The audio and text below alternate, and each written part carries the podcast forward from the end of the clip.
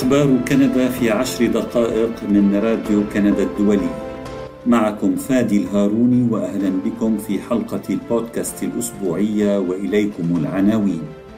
ترحيب حار بزيلينسكي في البرلمان الكندي ومساعدات كندية جديدة لأوكرانيا. الهند تعلق إصدار تأشيرات الدخول للكنديين. وتجمع تضامني مع المغرب في تقرير للزميلة كولات درغام التفاصيل من راديو كندا الدولي. شكر الرئيس الأوكراني فولوديمير زيلينسكي كندا والكنديين على وقوفهم إلى جانب بلاده وشعبه في الحرب ضد روسيا.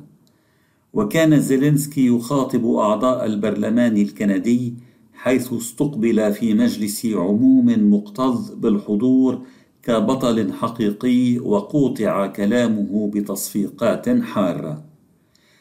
وقال إن دعم كندا ساعد بلاده في إنقاذ الآلاف والآلاف من الأرواح وأثنى على روح القيادة لدى أوتاوا فيما يتعلق بالعقوبات ضد النخب الروسية.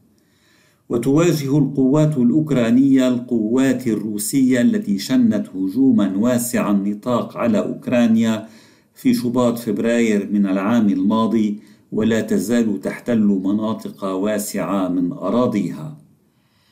وشكر زيلينسكي كندا لجعل الأوكرانيين فيها يشعرون وكأنهم في بلادهم.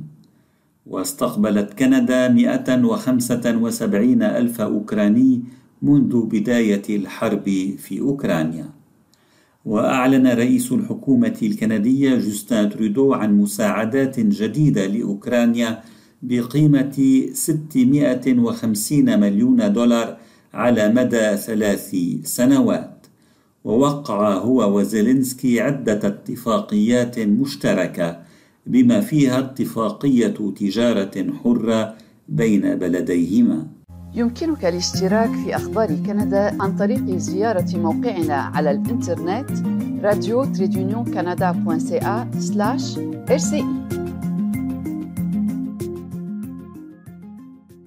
تصاعدت التوترات الدبلوماسية بين كندا والهند فقد تعرض دبلوماسيون كنديون لتهديدات عبر الإنترنت كما قالت منددة المفوضية العليا الكندية في الهند.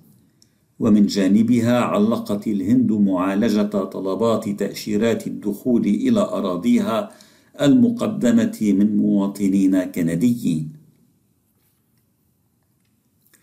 حاليا وبسبب الوضع الأمني في كندا وتقاعس الحكومة الكندية قمنا بإيقاف خدمات التأشيرات مؤقتا قال متحدث باسم وزارة الخارجية الهندية في إشارة إلى النهج الكندي الذي تعتبره الهند متراخيا تجاه حركة خالستان الانفصالية التي تدعو لإقامة دولة مستقلة للسيخيين فوق الأراضي الهندية والتي لديها مؤيدون كثيرون في أوساط الجالية السيخية الكبيرة والفاعلة في كندا.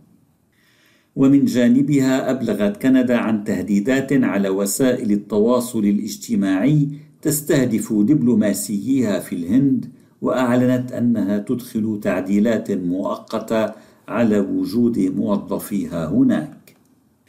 وفي إشارة منها إلى اتفاقية فيينا للعلاقات الدبلوماسية دعت المفوضية العليا الكندية الهند إلى ضمان أمن دبلوماسييها وموظفيها القنصليين. وقالت إن وزارة الشؤون العالمية في أوتاوا تقوم بتقييم مستويات التوظيف لديها في الهند. ومن جانبها أكدت نيودلهي أمس أنها طلبت خفض عدد الدبلوماسيين الكنديين على أراضيها. واندلعت الأزمة الحالية بين البلدين يوم الاثنين عندما ندد رئيس الحكومة الكندية جوستن ترودو في مجلس العموم بالدور المحتمل للحكومة الهندية في اغتيال المواطن الكندي هارديب سينغ نيجار في مقاطعة بريتش كولومبيا قبل ثلاثة أشهر. وكان نيجار من مؤيدي إقامة دولة خالستان. وكانت السلطات الهندية تعتبره إرهابيا إلا أن نيودلهي نفت بشدة أن تكون وراء اغتياله. أنت تستمع إلى البودكاست الأسبوعي من راديو كندا الدولي. يدرس وزير الابتكار والعلوم والصناعة الفيدرالي فرانسوا فيليب شامباني فكرة اللجوء إلى جبهة مشتركة لمجموعة الدول السبع من أجل تثبيت أسعار المواد الغذائية المباعة في المتاجر. وذكر يوم الثلاثاء أنه بدأ محادثات حول هذه القضية مع نظيريه في فرنسا والمملكة المتحدة. لكن قبل تشكيل جبهة مشتركة لمجموعة السبع تأمل الحكومة الكندية أولاً في أن تقدم كل واحدة من شركات الأغذية الخمس الكبرى في كندا التي اجتمع الوزير شامباني بقادتها يوم الاثنين أن تقدم خطة ملموسة لتثبيت الأسعار بحلول عيد الشكر المصادف في التاسع من الشهر المقبل. وقال الوزير شامباني إن قادة هذه الشركات الخمس تعهدوا له رسميا يوم الاثنين بدعم الحكومة في جهودها لتثبيت أسعار الأغذية. وهددت الحكومة بالتدخل خاصة على المستوى الضريبي إذا ما رأت أن خطط قادة الشركات الخمس غير كافية. ارتفع معدل التضخم في كندا من 3.3% في تموز يوليو إلى 4% في آب أغسطس.